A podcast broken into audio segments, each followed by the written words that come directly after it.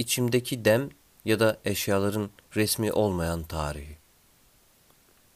Gelin ata binmiş ya nasip demiş. Benim Diyarbakır'a gelişimde biraz böyle nasip işiydi. Kütahya'da doğdum aslında. Birçok demlik gibi benim de memleketim Kütahya. Ama çalışmak için Diyarbakır'a geldim. Getirdiler yani. Muhittin Z ve ailesinin demli olmaktan şikayet ettiğim söylenemez. Ama şehir çok sıcak. Bundan muzdaribim dürüst olmak gerekirse. Neden hakikaten anlamıyorum. Yazın 52 derece sıcaklığı olan bir yerde yaşamakta ısrar neden? Tamam. Çocukken az çok her köpek biz mutfak eşyaları gibi esir sayılır. Ama yetişkin olduktan sonra çekip gidebilirler gayet tabi. Memleket diyorlar buna. Ne memleketi abi? Bak şu mutfaktakilerin çoğu Çin'den gelmiş buraya çalışmaya. Şu düdüklü Almanya'yı bırakıp gelmiş. Biz de memleket diye ısrar etsek ne olacaktı bu canlıların hali? Ben Tencere Yürgen abi, Kevgir Hasan ve Huni Aysel buradan gitmek istiyoruz. Ama çakılıp kalmış durumdayız. Neyse ki zaman içinde biraz biraz alıştık halimize. Hiç unutmuyorum, kutudan çıkardıkları vakit ilk kez gözümü açtığımda karşımda iki köpek görünce apışıp kalmıştım. Dedim ben neyim? Yanımdaki tencere kim? Sonra sonra yavaştan başladım alışmaya. Bizimkiler sabah uyandıklarında biraz aksi oluyorlar. Harika bir çift olduklarını söylemem pek mümkün değil. Ama Şafi memleketinde köpek olmak da zor. Anlayabiliyorum. Hem benim de çaydanlığımla aram her zaman harika değil. Dünya hali işte. Ama Nuray abla, Muhittin abinin hanımı bazen gerçekten çekilmez olabiliyor. Bir seferinde kavga ederlerken evdeki süs eşyalarını duvarlarda kırdı. Biz mutfak ahalisi akla karayı zor seçtik bize de bir şey yapacak diye. Günlerce korkudan ağzımızı bıçak açmadı. Hala o günü hatırladıkça içim titriyor ve tabii öyle zamanlarda çayı da iyi demleyemiyorum.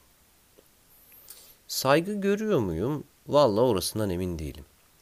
Nuray abla şu güne kadar bir kez olsun şu televizyonda reklamı gösterilen parlatıcılarla beni parlatmış değil mesela. Ne olurdu halbuki şöyle yüzüm gözüm aydınlansa, çiziklerim geçse. Neticede her demlik sevilmek ve saygı görmek ister. Bazı yaralar gibi bazı kusurlar da onarılmak ister. Ama nerede bizimkilerde öyle incelikli fikirler? Bunları yapmadıkları gibi Nuray abla haftada bir iki kez çiçekleri sulamak için kullanıyor beni. Bazı geceler içimde bitki çayı yapıyorlar. Sonra beni o halde unutup yatağa geçiyorlar. Geçenlerde bir gece pelin otu yaptılar içimde aman Allah. O nasıl tat? Sabaha kadar o yan bu yan dönüp türlü türlü kabuslar gördüm. Kabuslardan birinde bir kadın çıkar geldi. Konuştu benimle. Her gece bu vakit boynu vurulan kadınım ben dedi. Unutulmuşlukla doldum. Şimdi beni içerisinde gördüğünüz şey benden bir adım uzakta dedi. Ne anlattığını anlamadım ama zaten düşlerimiz de bize bir adım uzakta değil mi? Kendimize dair söyleyemediklerimiz gibi kendimize dair bilemediklerimiz de var demek ki. İçimizde bir yerlerde biraz sonsuzluk kalmış olması lazım. Aslında biz demliklerde sizden farklı düşünmemizi sağlayan bir saçma kası vardır.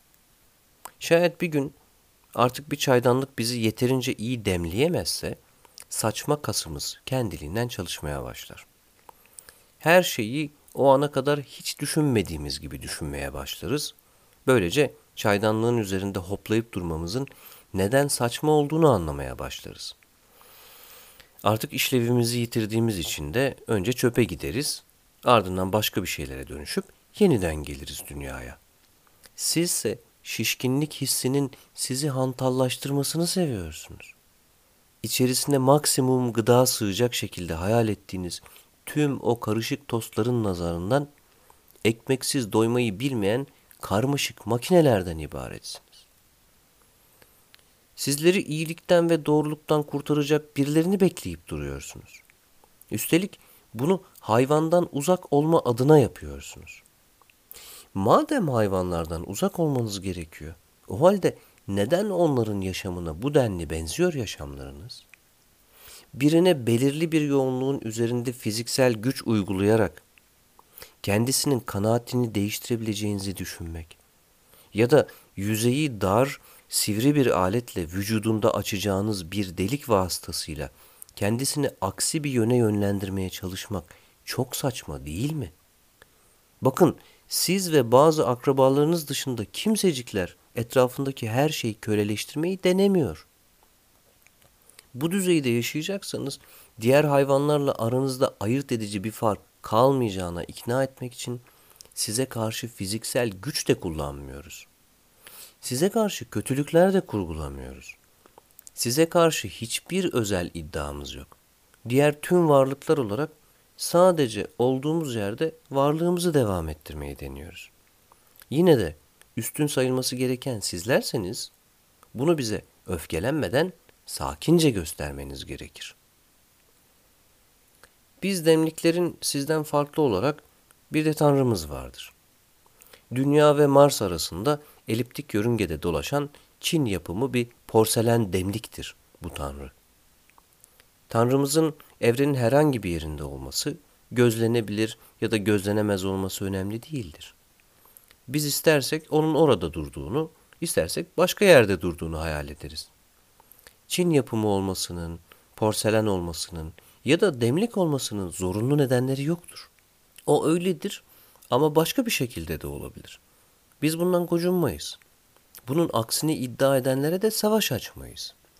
İngiliz peygamberimiz bize kimseye asla savaş açmamayı salık vermiştir. Tanrımız vardır bizim. Düşündükçe zihnimiz düzene girsin ve keyiflenelim diye onu oraya koymuşuzdur.